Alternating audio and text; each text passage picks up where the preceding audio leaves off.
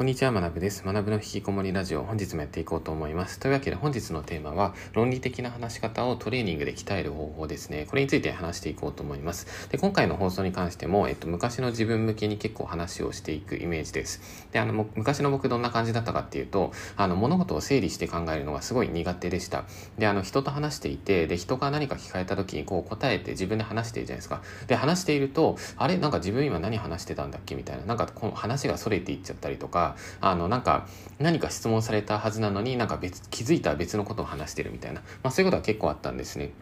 で、あの、その一方で、あの、例えば世の中見てると、なんか頭のいい人ってすごいなんかスラスラと順序立ててこう話せたりするじゃないですか。で、そういう話を聞くたびに僕は、あ、この人ってなんでこんな話うまいんだろうみたいな。まあ自分はなんかもともと話とか苦手だったし、あの、まあ生まれつきの遺伝なのかなみたいな。まあ自分にはああいう風になんかかっこよくこう論理的に話すのって、まあ多分無理なんだろうなみたいな。まあそういう風に昔思ってたんですね。まあただ、えっと、現在の僕っていうのは、多分ある程度、あの、なんていうんですか、訓練をしたことによって、あの、論理理的に話せるようになったと思います。で、今回のラジオとか、まあ普段のラジオかもそうだと思うんですけど、まあ多分ある程度分かりやすく伝えることはできてるんじゃないかなと思うんですね。まあ、なのでそのあたりの、まあ、トレーニング方法っていうのを、あの、今回お話ししていきたいと思っています。というわけでじゃあここから本題で、あの、まず結論ですね。あの、論理的な話し方っていうのはこれトレーニングで全然改善というか、トレーニングであの上達できるんですね。で、じゃあどうやってトレーニングするかっていうと、これはめちゃくちゃやり方簡単、簡単っていうか、あの、シンプルで、あの、基本を学んだ後に、その後に日々実践をしていくっていう、もうこれだけなんですね。で、これをちょっと今日話していこうと思っていて、で、まず、えっと、基礎を学ぶっていうところですよね。まあ、何事においても最初はその型を覚えるとか、あの、大まかなその基礎知識を勉強する。まあ、これっていうのは全部の分野で一緒だと思うんですけど、あの、具体的に僕はどうやって勉強したかっていうと、えっと、本を読んで勉強しました。で、あの、具体的に読んだ本の、本のリンクっていうのは、えっと、台本の方に貼ってあります。あの、今、口頭で言うので、まあ、それでググってもらう感じでも OK です。まず一冊目っていうのが、えっと、自分の頭で考えようですね。これ、あの、ちきりんさんの本ですね。ボイシーもされてますよね。あの、すごいこれ勉強になりました。大学生の頃に読んだのかな。で、あの、あ、こんな考え方があるんだ、みたいな、当時は本当に衝撃だったんですよね。で、それを真似するようになって、結構その論理性が鍛えられたかなと思っていて、で、続続いてもう一つが、えっと、世界一優しい問題解決の授業ですね。で、これとかも、なんかいろんなそのケーススタディをもとに勉強することができるので、あの、思考力のトレーニングというか、あの、そこに役立つんじゃないかなっていう感じですね。で、続いてが、えっと、仮説思考ですね。で、これに関しては結構ビジネス寄りの本だったりするんですけど、あの、これを読むことで、あの、ビジネスの進め方はもうかなり加速すると思います。まあ、だから今回紹介した、えっと、自分の頭で考えようっていうシキリンさんの本っていうのは、あの、人生、まあ、全般的な考え方ですかね。で、世界一優しい問題解決の授業っていうのは、まあ、なんか思考トレーニング本みたいな感じですかね。で、仮説思考に関しては、まあ、こういった論理思考っていうのをどうやってビジネスに落としていくかみたいな、まあ、そのあたりを学べる3冊、3この 3, 3つを読むことによって、まあ、そのあたりが、えっと、身につくんじゃないかな、みたいなところですね。で、あの、プラスアルファでもう一冊、まあ、結構良かったなっていう本があって、それ何かっていうと、えっと、考える技術、書く技術っていう本ですね。で、これに関しても、け結構その分厚くて、あの、読むの大変で、僕確か読んだの前半の3、4 0ぐらいだったと思うんですけど、あの、そこにまあ結構割と要点があったかなと思います。あの、まあ、ロジックツリーみたいな考え方があったりするんですね。で、そのあたりっていうのは学ぶことができて、で、そういうふうな、えっと、思考のフレームワークっていうのを身につけることができると、あの、世の中の問題とかっていうのをこう自分の頭の中でこう整理して綺麗にあの描くことができるっていう。で、このあたりの思考っていうのは、あの、いわゆるそのコンサル業界の人が学ぶ技術なんですね。いわゆるそのボボストンコンサルティンググループとか、あとアクセンチュアとか、まあそんな感じで世の中にはそのいろんなコンサル会社があって、それであの結構コンサル系って東大生とかに人気だったりするんですけど、あの、そういったその頭のいい人たちが、頭のいい人たちが、あの、こういう思考法を学んで、それでコンサルとかになっていくみたいな。でもそのフレームワークっていうのは今書店で1000円とかで売られてるんですね。で、だったらこれを学ばない手はないじゃないですか。めちゃくちゃコスパいい、あの、知識なんじゃないかなと思います。って感じで、えっと、以上が、えっと、手順の1の部分。まずは基礎を勉強しましょうっていうところですね。で、続いてじゃあ手順の2の場所で、あの、日々実践しましょうっていうところなんですけど、あの、ここに関して言うと、やっぱその、本読んだだけじゃ、まあ他の分野でもそうなんですけど、やっぱそんな身につかないですよね。で、あの、日々、あの、使っていくことは大切なんですね。で、僕の場合はどんな感じで鍛えたかっていうと、やっぱ一番鍛わったなっていうのが、えっと、友人とビジネスを作った時ですね。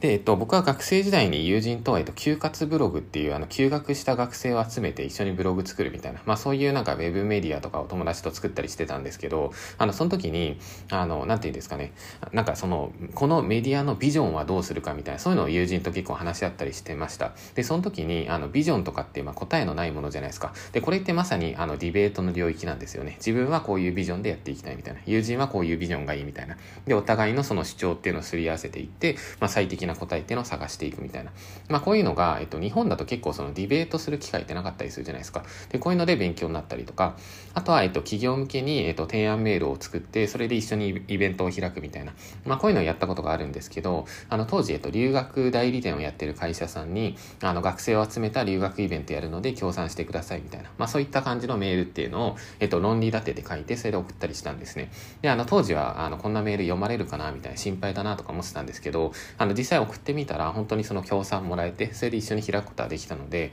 あの、なんて言うんですかね。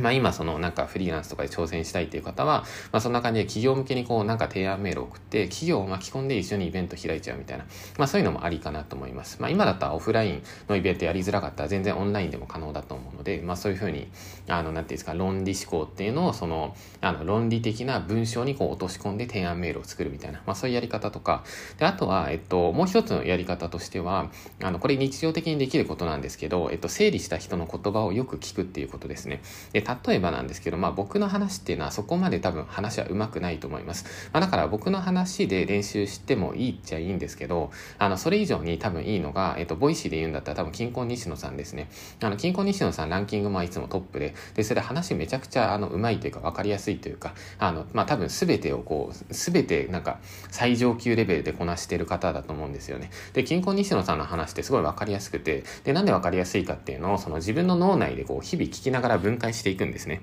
で、それで、えっと、分解をしていくと、あの、なんていうんですかね、徐々にこう、構造がこう、分かってくるというか、あ、今ここの、あの、パートを話してるな、みたいな。まあ、大体その文章構成とか、その話す、あの、構成っていうのは、まあ、何かしら主張があって、まあ、理由があって、その後具体例があってみたいな、まあ、そういう大まかな流れがあったりするんですね。で、人によって、まあ、その流れがちょっと変わったりもしてるんですけど、まあ、そのあたりを聞きながら分解しましょうと。まあ、だから僕の、えっと、配信を聞いてくださってる皆さんに関しては、えっと、僕のあの、台本があるじゃないですか。だから台本とセットで、で、あ、今ここ話してるな、みたいな、そういうのをこう脳内で分解できるようになると、あの、かなり、あの、練習になるかなと思います。って感じですね。で、あの、以上の話を聞いて、あの、もしかすると、あ、論理思考ってトレーニングできるんですね、みたいな、知らなかった、みたいな、そういう方いるかもしれないです。で、ここに関しては、あの、ある意味で僕が思うに、あの、日本の欠点というか、あの、日本教育って、あの、ディベートの授業なかったりするんですよね。でも、海外だと結構ディベートのクラスって普通にあったりして、で、僕はあの、留学中に、あの、語学学、えっと、大学に、えっと、併設されている語学学校とか行ったりしてたんですけど、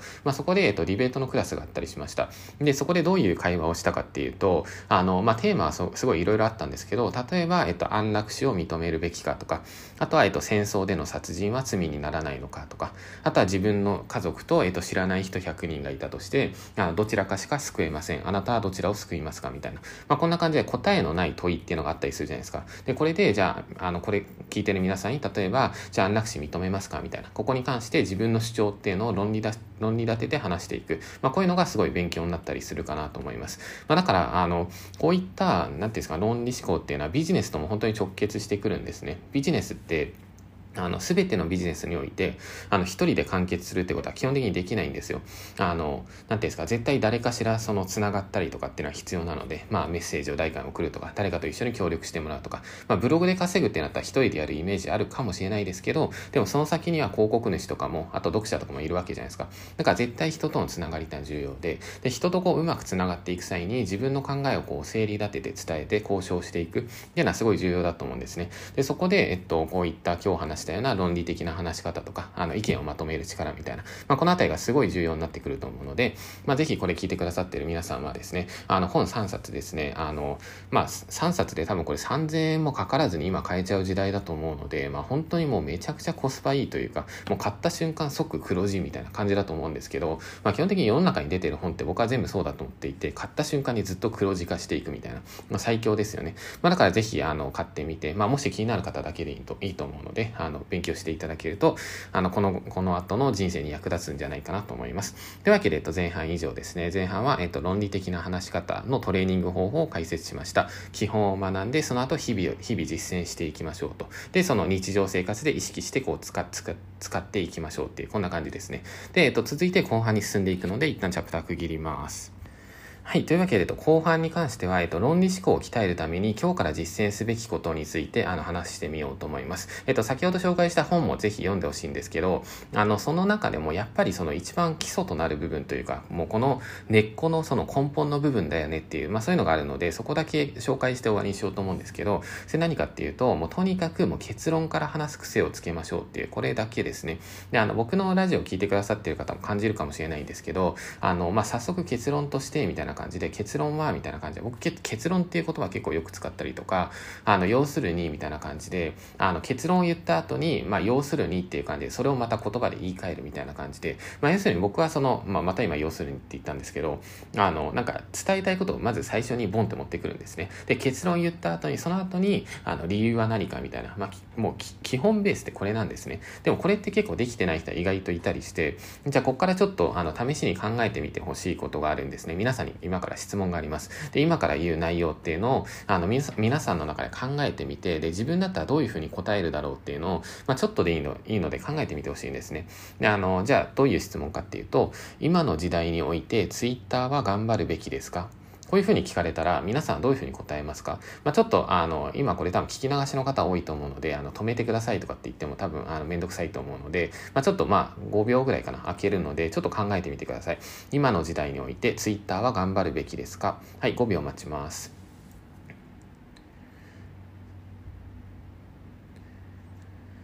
はい。というわけで、えっと、5秒ぐらい今待ったかもしれないんですけど、まあ5秒じゃあんま思い、思い浮かばないですかね。でもこういうのっていうのを、えっと、考えていくことが一番あのトレーニングになるんですね。じゃあ今回は、えっと、わかりやすい回答例とわかりづらい回答例っていうのを順番に話していこうと思うんですけど、まあ多分これ皆さん今耳で聞いてるじゃないですか。だから、あの、わかりやすい、わかりやすいっていうか、その比較しやすいと思います。という感じで、じゃあ、まず最初、わかりやすい回答例から話しますね。もしかするとすみません、なんか車、車のピーピー言ってる音が入っちゃうかもしれないんですけど、まあか、やっていきますね。えっと、まず分かりやすい回答例。今の時代において Twitter は頑張るべきですか？で、はい、頑張るべきです。あ、すみません。もうこれが答えですね。僕の答えとしては、はい、頑張るべきです。で、なぜなら、えっと、文章力が上がり、同時に発信力も身につくからです。今って在宅ワークの時代なので、テキストコミュニケーションが主流になっています。これからの時代において、分かりやすい文章っていうのは重要なスキルですよね。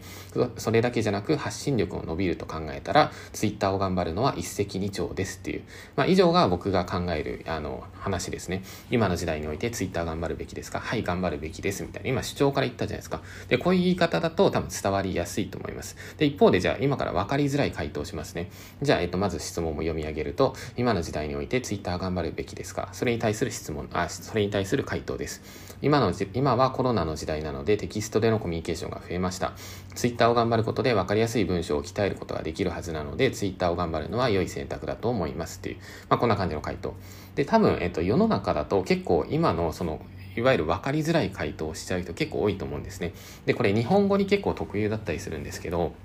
あの、日本語って、なんて言うんですかね、その、結論から言わずに結構背景から話してしまう言葉だったりするんですよね。今のは、今はコロナの時代でテキストのコミュニケーション増えました、みたいな。で、あの、そこから入っていって、最後にツイッターを頑張るのは良い選択だと思います、みたいな。まあ、これを、えっと、完全に逆転させればいいんですね。で、要するにその、英語とかも一緒なんですけど、英語って、あの、基本結論ファーストなんですよ。I think so, みたいな。で、なぜなら、みたいな、because みたいな感じで、そういう風に始まっていくんですけど、まあ、それと同じ形で日本語を話していくと、実は分かりやすくなるみたいな。まあ、そんなところですね。まあ、だからぜひ皆さん今回あのこのラジオ聞いた後っていうのは何かこう話す時にもとにかく結論から言うっていうここだけを絶対に覚えておく。で日常的にもう常にそれを意識して、それでもう何て言うんですか、もう細胞レベルでも常にもう結論から言っちゃうみたいな、まあそんな感じですかね。いや僕はもうなんか結論から言うっていうのがもう当たり前になりすぎていて、もう結論からしか言えないと思います。でもそれぐらいでいいと思うんですよね。って感じで、あの、最後にちょっと補足的なところなんですけど、あの、そもそもあの皆さんって日々コミュニケーションするじゃないですか。で、僕もある意味でこのラジオで話すっていうのは、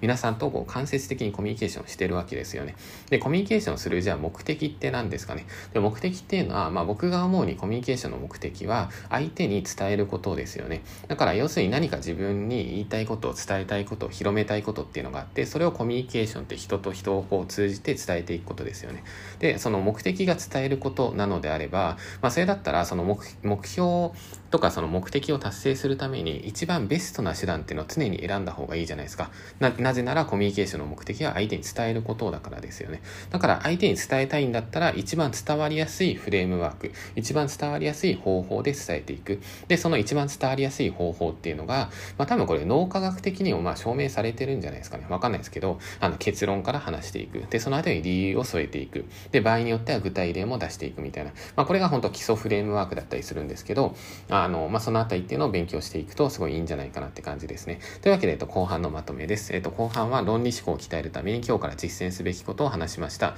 で、えっと、とにかくですね、結論から話しましょうっても結論、結論、結論ですね。で、結論言った後に、そうすると、あの、その次に言うべきことっていうのは理由なんですね。結論はこうですみたいな。なぜなら、こうこうこうだからですみたいな。これだけなんですね。でも通常の日本語っていうのは結構その理由とか背景から話しちゃう場合が多かったりするので、まあ、だからそこっていうのをこう意識的に強制していく。あの意識的に強制しないと治んないと思うので、最初ちょっとぎこちなくなっちゃうかもしれないんですけど、あの、なんていうんですか、そういうのを訓練していくと徐々にこう滑らかになっていくんじゃないかなみたいな。まあそんな感じで今回のあの話は終わりにしようと思います。論理的な話し方をトレーニングで鍛える方法ですね。というわけで、えっと、今回以上です。それでは、えっと、ここから雑談に進んでいくので、えっと、今日のちょっと雑談今から選びますね。はい、えっとですね、今何に、何を答えようかなってちょっと見ていたんですけど、今回ちょっとあの、まあ、辛口になっちゃって申し訳ないんですけど、えっと、りょうすけかわいさんの、えっと、質問に答えていこうと思います。えっと、読み上げますね。いつもありがとうございます。素敵な情報ばかりです。えっと、質問です。えっと、コンサル業でブログを収益につなげるコンテンツにするには、どのように設計されますか？自身のマネジメント経験を生かした中小企業向けに組織づくりを支援しています。お力添えいただけると大変ありがたくよろしくお,、ね、よろしくお願いしますという、まあ、こういった質問文ですね。で、これすいません。あの、そもそもで、あの、辛口で申し訳ないかもしれないんですけど、あの、結構、あの、まあ、僕が見かけるというか、なんていうんですかね、あの、言葉をもう少しそのカタカナを減らすとか、あとはなんか分かりやすくするというか、まあ、そこがすごい重要だと思うんですよね。今回この涼介河合さんのあの質問いただいた時に、あ多分これパッと見て一発で多分すぐさっと読める人って結構少ないんですよね。コンサル業でブログを収益につなげるコンテンツにするにはどのように設計されますか？っていうので、あのこれ全部句読点とかなしで一文になってるんですけど、そうすると多分そもそも相手にこれ伝わりづらくなってしまう。だから、あの、なんていうんですかね、そのコンテンツを発信する際に相手にめちゃくちゃ分かりやす分かりやすくするってことはすごい重要なので、まあ、だからあの何て言うんですかねそのまあ、コンサル業でブログを収益につなげるコンテンツにするでブログを収益につなげるコンテンツにするっていうのでうんななんて言うんですかねあの分かりやすさをまず改善しましょうっていう。それで、えっと、中小企業の社長さんとかに、例えばなんか、あの、カタカナとか結構言ったりすると、その業界にもよると思うんですけど、あの、ハテナが結構出ちゃうと思うんですね。だから人間って、あの、最初の一文を読んだ時に、まあ、一つでもハテナマークが頭に出たら、その後二文目って結構読まなくなるんですよ。まあ、だから、その、相手にとって、まあ、この言葉って本当に伝わるのかなっていう、まあ、できれば、よく言われることですけど、あの、小学校、中学校とか、小学生、中学生か、でも理解できる言葉で話すとか、まあ、そのあたりとか、あとはその自分がその専門用語とか、カタカナを使っていないかとか、まあ、そのあたりっていうのも、あの、結構意識するのもありなんじゃないかなと思います。まあ、なので、すいません。全然質問回答じゃないかもしれないんですけど、あの、なんて言うんですかね、その分かりやすさ、その相手にとっての読みやすさとかっていうのはめちゃくちゃ、あの、伝わりやすさですね。そこを重視した方が、あの、いいんじゃないかなっていうのが僕からの、まあ、ちょっと思ったことです。というわけで、えっと、今回以上となります。で、最近結構質問ある程度答えてきたので、あの、またちょっと新規で募集しようと思います。もし何かある方いたら、あの、ぜひ、あの、僕のツイッターの、えっと、今日、ボイシー、今日っていうか、あの、普段ボイシーを拡散してるので、まあ、そのボイシーのコメントの場所にリプライっていう感じでやっていただけると助かります。あの、というわけで、今回以上ですね。それでは引き続きコツコツやっていきましょう。お疲れ様です。